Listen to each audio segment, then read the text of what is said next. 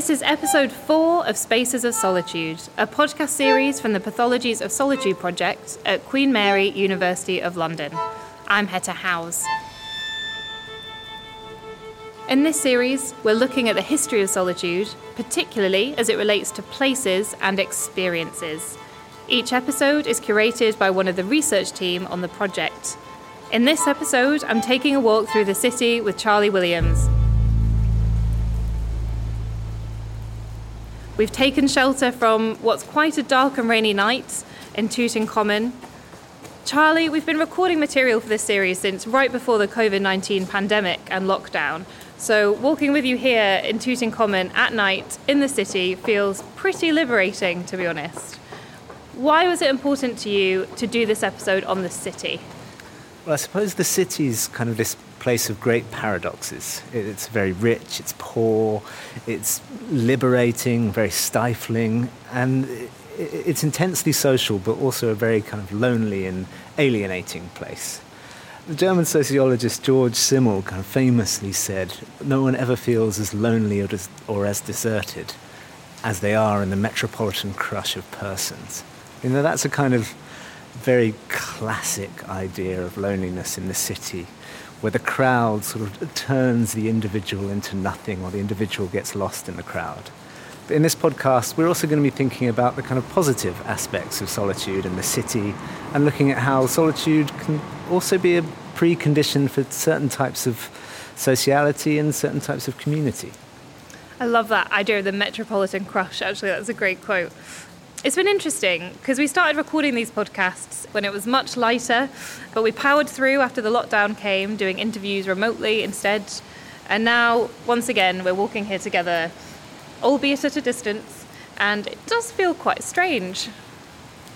Oh, certainly, it's a pleasure to be walking around with friends and colleagues again in the city. Um, but I think the pandemic has really kind of reshaped sociality for so many people. And for m- lots of people, the lockdown was an incredibly lonely experience. For others, it, it, was impossible to find solitude. And, you know, we're here standing next to the park, and, and it's been interesting to see how the park has become this kind of interesting and important space for people to meet, interact in a kind of safe, distanced way, but also just to kind of be around the community. So it's quite important for this podcast that we're in the city and it's at night, but it's also quite important that we're walking, isn't it? Why are we walking? Yeah, well, I guess it, we're walking because, well, obviously that's one of the great ways to explore a city. But it's also one of the excellent ways to kind of be alone in the city. And, and lots of the great literary descriptions of cities are written by people kind of traveling through them and moving around. And that sense of movement is so such a part of the city, but it also kind of gives the writer a, a distance from the city, the spaces, and the, the people that they're observing. Well, talking of great writers, here's Charles Dickens walking the streets of London at night.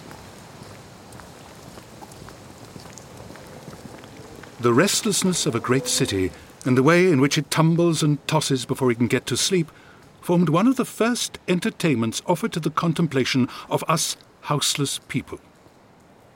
After all seemed quiet, if one cab rattled by, half a dozen would surely follow. Intoxicated people appeared to be magnetically attracted towards each other, so that we knew when we saw one drunken object staggering against the shutters of a shop that another drunken object would stagger up before five minutes were out to fraternize or fight with it. At length, these flickering sparks would die away, worn out. The last veritable sparks of waking life trailed from some late pieman or hot potato man, and London would sink to rest.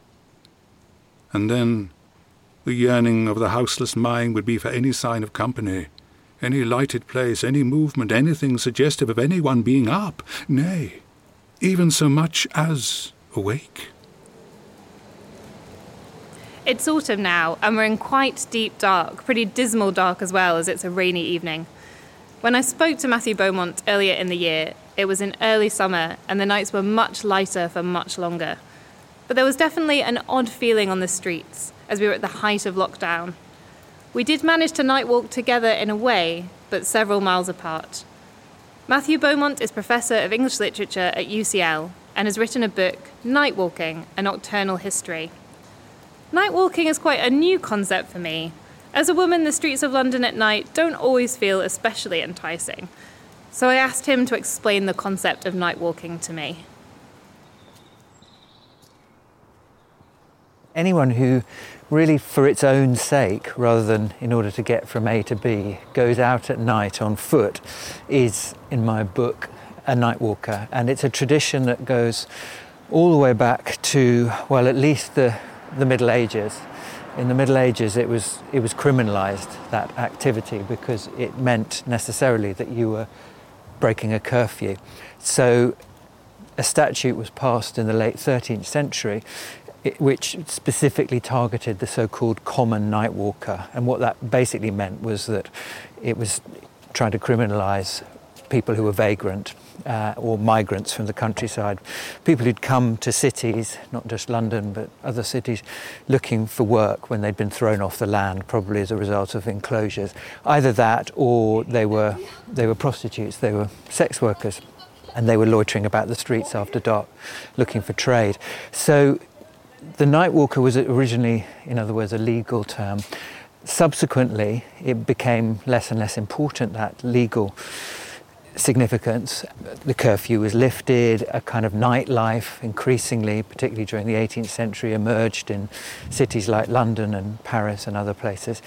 And instead, poets, painters, bohemians of one kind or another, sort of took on the mantle of the night walker. In other words, they went out in the streets of the city at night in order to, well, in order to, to find a, a kind of different sort of city uh, city that they wouldn't find in the day, one with different rhythms, different energies, uh, but also, I think, to find a different sort of self. I'm really taken, I think, by this idea of seeing the city in a new light or, or dark, um, and also yeah. by this idea of um, discovering yourself. I mean, you night walk, is that what it means for you? Is it about sort of self discovery or solitude? It, it is. I suppose, you know, I started walking at night when I was in my late teens after I left school, I went to Italy for six weeks and travelled on my own. And I sort of landed up in Rome initially and had no money at all.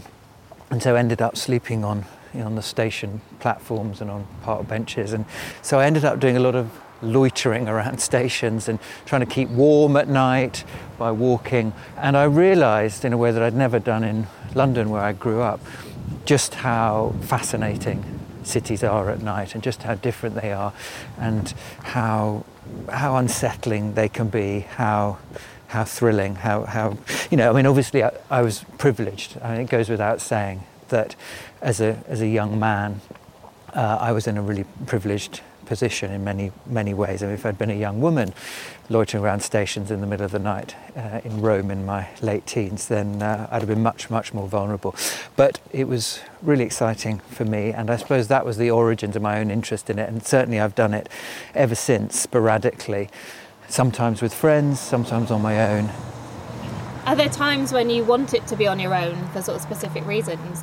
Yeah, I mean, at, at, periods of particular crisis, I suppose it's it's a really good way of of getting out of yourself and and of escaping routines, domestic routines, professional routines, and of yeah, giving yourself space and time to think. So, yeah, when I when my marriage broke down, uh, I don't know, eight or nine years ago, I did quite a lot of night walking um, and I found it a great solace, in fact, in various various ways. And in that respect, I was not unlike. Um, I was sort of, I suppose, semi-consciously echoing, in fact, the experience of, of Dickens, of Charles Dickens, who was all his life a, a night walker in London and indeed other cities, but who entered a period of particularly kind of frenzied and manic night walking when his marriage was, was breaking down in the late 1850s.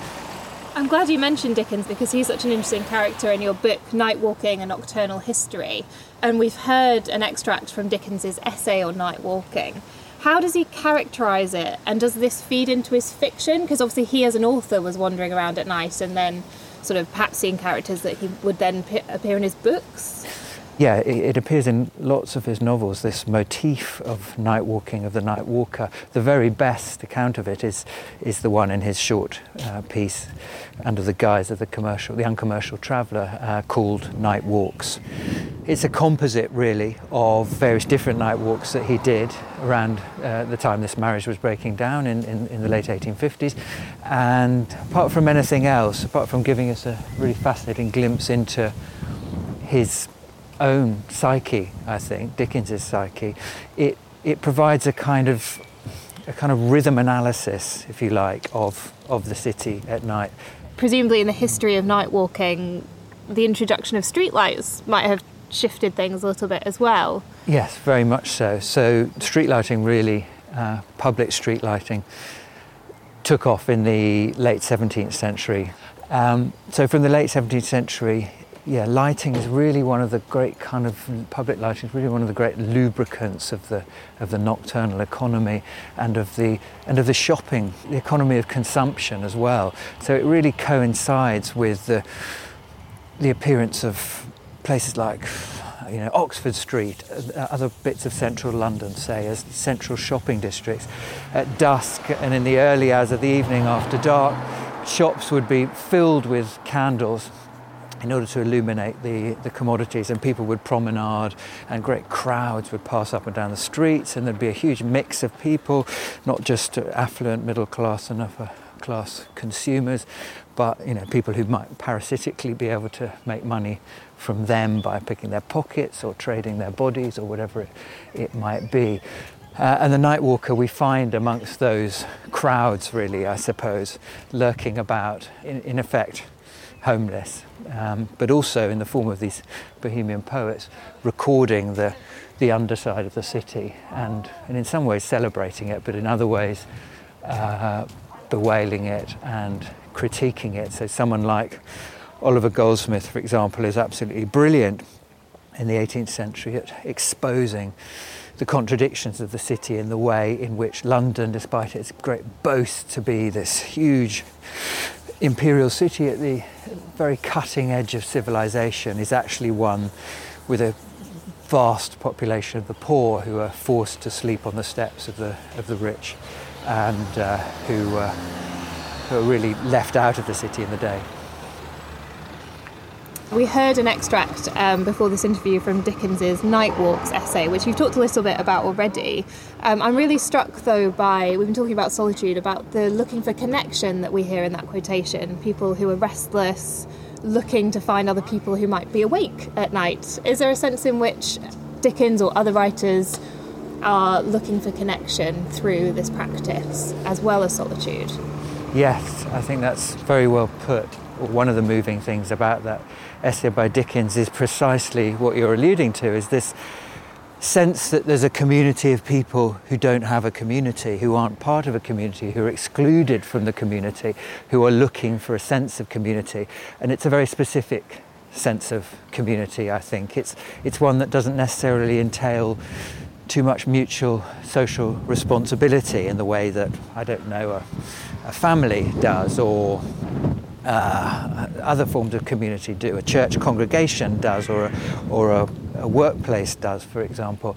It's a, it's a community of really rather atomized, solitary individuals who derive a certain distant comfort, I think, from the presence of one another, even though they don't get become intimate with one another. And I think that's exactly what Dickens goes out looking for at that time of his life, one of, one of extreme stress and great sadness, in fact. And he encounters all these other figures who are looking for something else, who are, who are looking not to feel lost, but who don't quite want to be found either. I think it's a really interesting dynamic. And certainly, I've, you know, night walks that I've done, I've encountered people you know, who might almost have walked out of the pages of, of Dickens's uh, essay, in fact, and who you share, as well as a sort of slight sense of mutual suspicion and fear, perhaps, you share a sense of, I don't know, a consolation in, in, in one another's presence.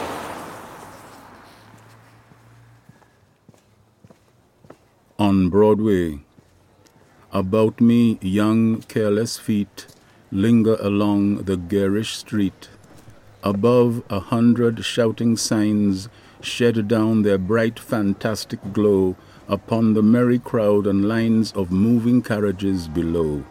Oh, wonderful is Broadway, only my heart, my heart is lonely. Desire, naked, linked with passion, goes trotting by in brazen fashion. From playhouse, cabaret, and inn, the rainbow lights of Broadway blaze, all gay without, all glad within. As in a dream, I stand and gaze at Broadway, shining Broadway, only my heart, my heart is lonely.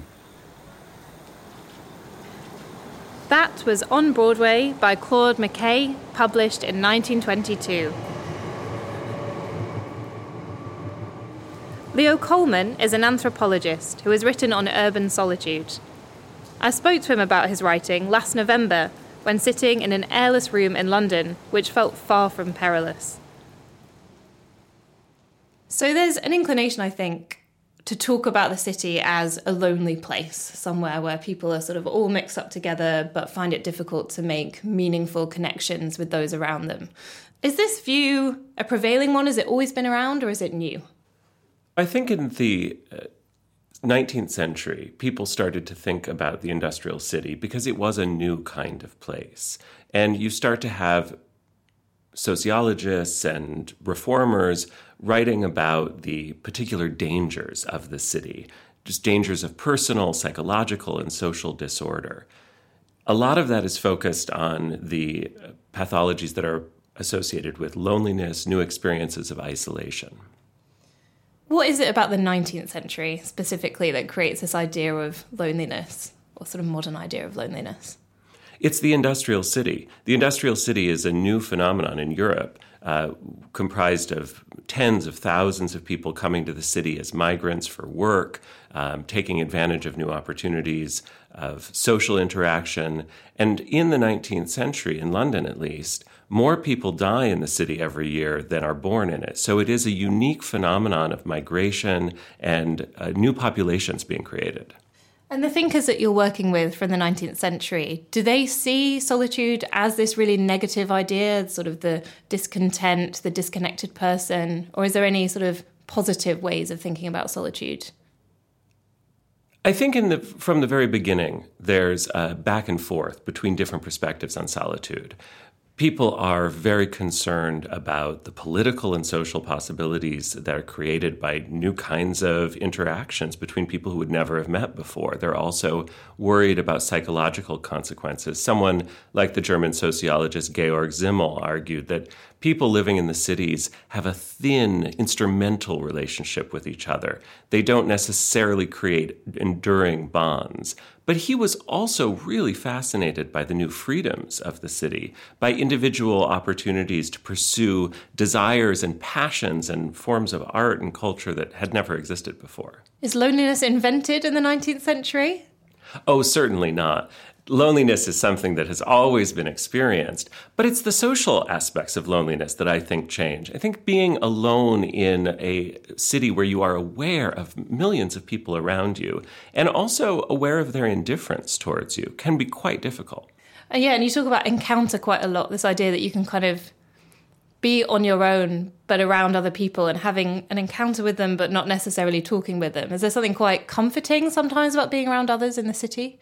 For myself, in my own work, I'm very interested in the positive aspects of urban solitude as a social phenomenon, not just as an experience that you have inside your own head, but as something that is constituted by your awareness of other people and the kinds of places that you can be in. If you go to a, a pub or a cafe and you sit by yourself, maybe you read a book, that's a different kind of experience of solitude than the mental isolation that so worried people in the 19th century.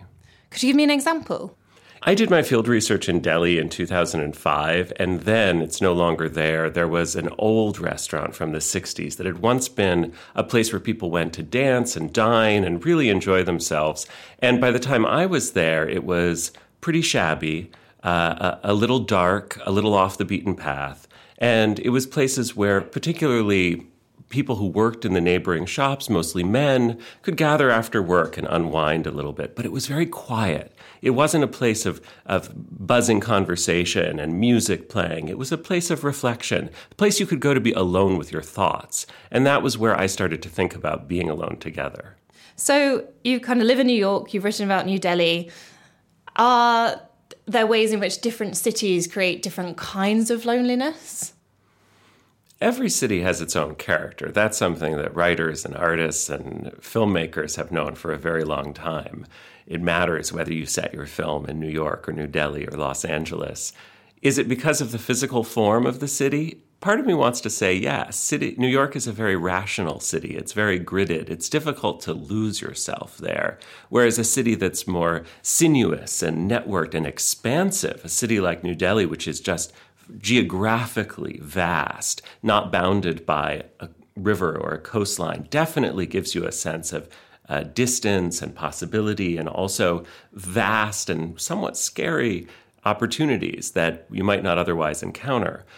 That said, I wouldn't want to push too hard on those sorts of comparisons. Every city is also made distinct by histories and social facts, how uh, the kinds of workers who live there, the kinds of people who build homes there, the kinds of homes that they live in. These are facts that can't be compared on a one to one basis, but they create textures of difference that you can experience.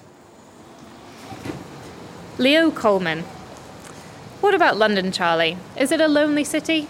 Well, that's a good question. For me, I moved to London in my early 20s, and I was just out of university, and lots of kind of friends and people my age were doing the same thing. So at that time, it was a kind of very bustling, exciting, big, new place to be, and, and it wasn't really lonely at all. But I guess that kind of newness always fades. People come and go, and you certainly feel people's absence in a very kind of different way in a big city, and, and especially when there's so much going on around you, you kind of can feel that sense of aloneness quite strongly in a city. I recognise that feeling very well. I also, like you, moved to London in my early 20s for the hustle and bustle. And I suppose, in what you're saying there, the city's always changing as well, isn't it? Oh, definitely. And you know, people are always coming and going, and they're changing the city as well as they come and as they go. And you know, the city it, it opens itself up in different ways to different people. A newcomer to the city, their their experience is going to be shaped by what they know, who they know, but also factors such as race and class and gender.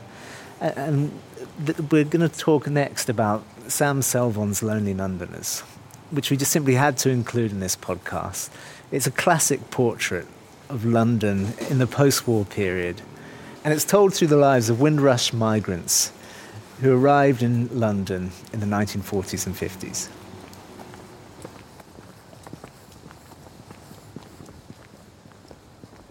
The old Moses standing on the banks of the Thames. Sometimes you think you see some sort of profound realization in his life, as if all that happened to him was experience that make him a better man, as if now he could draw apart from any hustling and just sit down and watch other people fight to live. Under the kiff kiff laughter, behind the ballad and the episode, the what happening the summer's hearts, he could see a great aimlessness, a great restless, swaying movement that leaving you standing in the same spot, as if a forlorn shadow of doom fall on all the spades in the country, as if he could see the black faces bobbing up and down in the millions of white, strained faces, everybody hustling along the strand, the spades jostling in the crowd, bewildered, hopeless, as if on the surface things don't look so bad. But when you go down a little, you bounce up a kind of misery and pathos and a frightening what? He don't know the right word, but he have the right feeling in his heart. I'm really pleased to be joined by Sushila Nasta, Professor of Modern and Contemporary Literature at Queen Mary, University of London. Thank you so much for joining us in lockdown. We've just heard a really evocative extract from Sam Selvon's Lonely Londoners, and I'm particularly struck hearing it back by the sense of movement, of sort of aimless wandering, but also of being fixed in one spot and feeling quite isolated, even though in a jostling crowd. When I was reading the novel, um, I really got the sense of what it might be like to experience the city in this way. And I wanted to start by asking you is the experience Selvon creates here particular, do you think, to being a newcomer to the city, and perhaps especially to being, as he describes it, one of the black faces bobbing up and down in the millions of white, strained faces? Yeah, I mean, it's interesting you asked that. I mean, because there are two questions there. One is the being a newcomer to the city, and the other is being a black migrant in the city, which was a particular element of that experience that Sam Selvon was writing about in the 1950s as he talked about the experiences of the Windrush generation of black male migrants, primarily in the city. I think the book is about both things. The passage we've just heard comes from the end of The Lonely Londoners, and it comes at a point when the main character, Moses, has really begun to feel like he's had enough of listening to stories from each newcomer as they arrive at Waterloo. He's heard them all before. They're still trapped, in a sense, in his basement room or in similar basement rooms. And there's this sense of constant movement by the stories they tell, which they tell about the city that they're just discovering, kind of ending in a sort of bleakness. I suppose the newcomer, any newcomer who arrives in a city, may bond in a hostel or a hotel or in a situation where they meet other people through telling stories of their encounters. It's it's a new world that they're discovering and that bonds them through the language and the stories they tell. I think what Sam Selvon is particularly doing is creating what he calls ballads, the stories these boys tell, um, as a way of creating a sense of community in what is actually quite an alien and alienating world. I love that idea of ballads, and it's so apt that you should bring up storytelling because, as you say, the kind of novel revolves around different people's stories. So, in that vein, who was Sam Selvon, and who are the characters that he's exploring and presenting to us in the novel? Well, Sam Selvon was one of a group, as it happened, of major Caribbean writers who came to London during the 1950s or just before Amongst them were people like George Lamming, um, with whom he travelled by chance on the boat, where they fought over a typewriter. They were both trying to finish their first novels. V.S. Naipaul, who's of course very well known, Wilson Harris, Andrew Salkey, Roy Heath. There were a whole group of them, and they didn't actually paradoxically come as a group. They didn't know each other because they came from separate islands. And in fact, what happened was that they discovered themselves as writers quite often and the group and the Caribbean community when they met in London. And Sam Selvon was an East Indian Trinidadian who'd actually worked as a journalist in Trinidad um, before the war and during the war, and had actually started writing pieces in the Trinidad Guardian under various pseudonyms and also had some of his poems and short stories read out on what was a major BBC programme called Caribbean Voices, where many of these writers actually met for the first time in the corridors of the BBC and they earned tiny bits of money for the broadcasts which went across the seas back to the Caribbean. I think it was on Sunday afternoons. It have people living in London who don't know what's happening in the room next to them, far more the street or how other people living. London is a place like that. It divide up in little worlds, and you stay in the world you belong to, and you don't know anything about what's happening in the other ones except what you read in the papers. Them rich people who does live in Belgravia and Knightsbridge and up in Hampstead and them other plush places, they would never believe what it's like in a grim place like Harrow Road or Notting Hill. The loneliness in Selvon's novel, I think, feels quite unique. You've got this real sense of community and busyness, lots of voices crowding in on the reader, but then real flashes of isolation, which I actually found quite hard to read, um, particularly, I suppose, in lockdown. So you've got Moses standing by the Thames, which we started with, having this kind of lonely epiphany.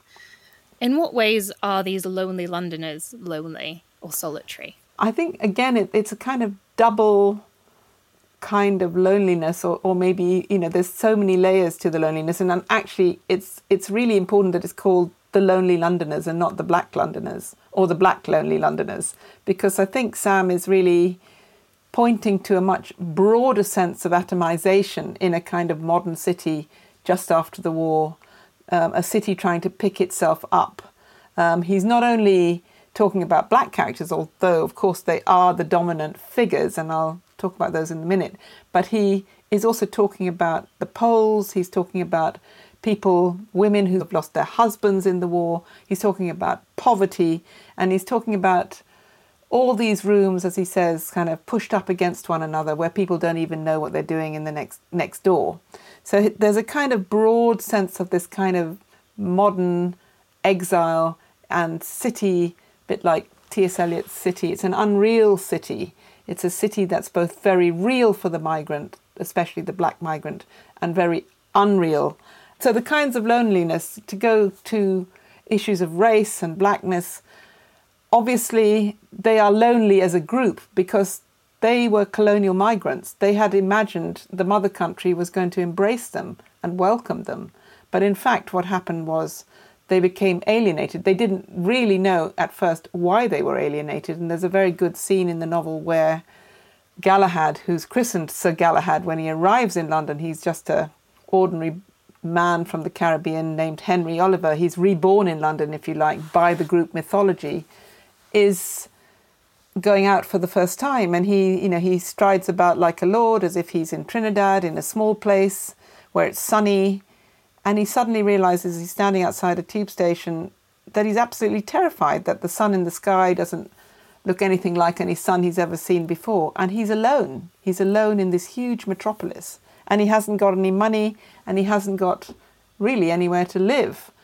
And then later again, you have that, that whole issue of loneliness again represented through Galahad as the colonial going to Piccadilly to see Eros you know, he's excited, he's taking, going to meet a girl, and then he meets a, a child who, you know, who looks at him aghast because he's black. And then later, when he goes home, he looks at his hand and says, What is it's you that's causing all this botheration.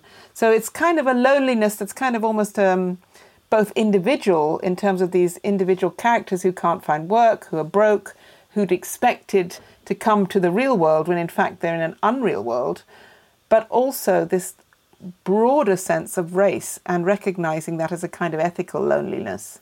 Some of the characters seem more successful than others at navigating their new world. And one, for example, is the elderly Aunt Tanty, who was I loved as a character, who manages to persuade, for example, a London grocery shop owner into opening a line of credit for her, which is something that has been common practice for her in the West Indies, but not so common in London. Um, and you've described the novel in your introduction to the sort of most recent edition, but elsewhere as well, as um, a colonization in reverse. I wondered if you might say a bit more about that idea.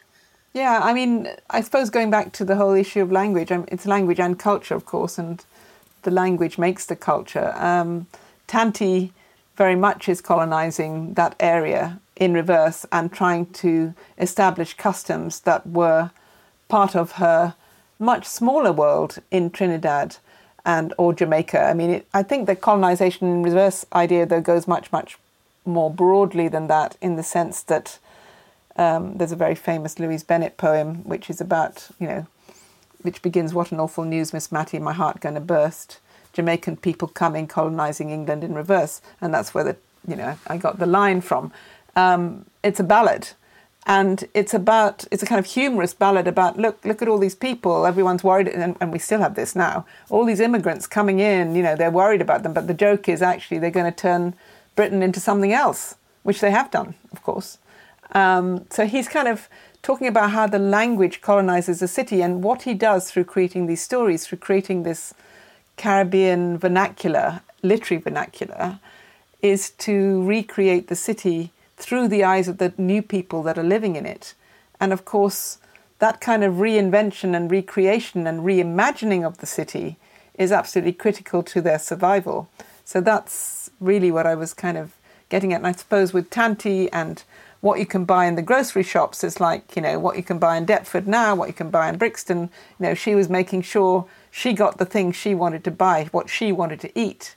And people often felt this had only happened post the Second World War and post the period when, you know, so called black migrants were invited in to rescue the country from the degradation after the Second World War. But of course, many of these things were already happening during the war when many black soldiers and Asian soldiers were fighting for the British, and also well, well before, even in the First World War, there were curry shops, for example, in London.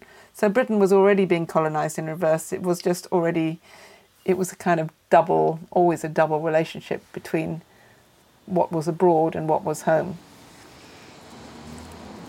That was Susheila Nasta. Thank you for listening to this podcast from the Pathologies of Solitude project, generously supported by the Wellcome Trust and hosted by Queen Mary, University of London. It was presented by me, Hetta Howes, and produced by Natalie Steed. If you want to hear more episodes, just search for Solitude's Queen Mary on SoundCloud or to find our website. There you can discover much more about our project, read our blog posts on solitude during the pandemic, and on many other topics.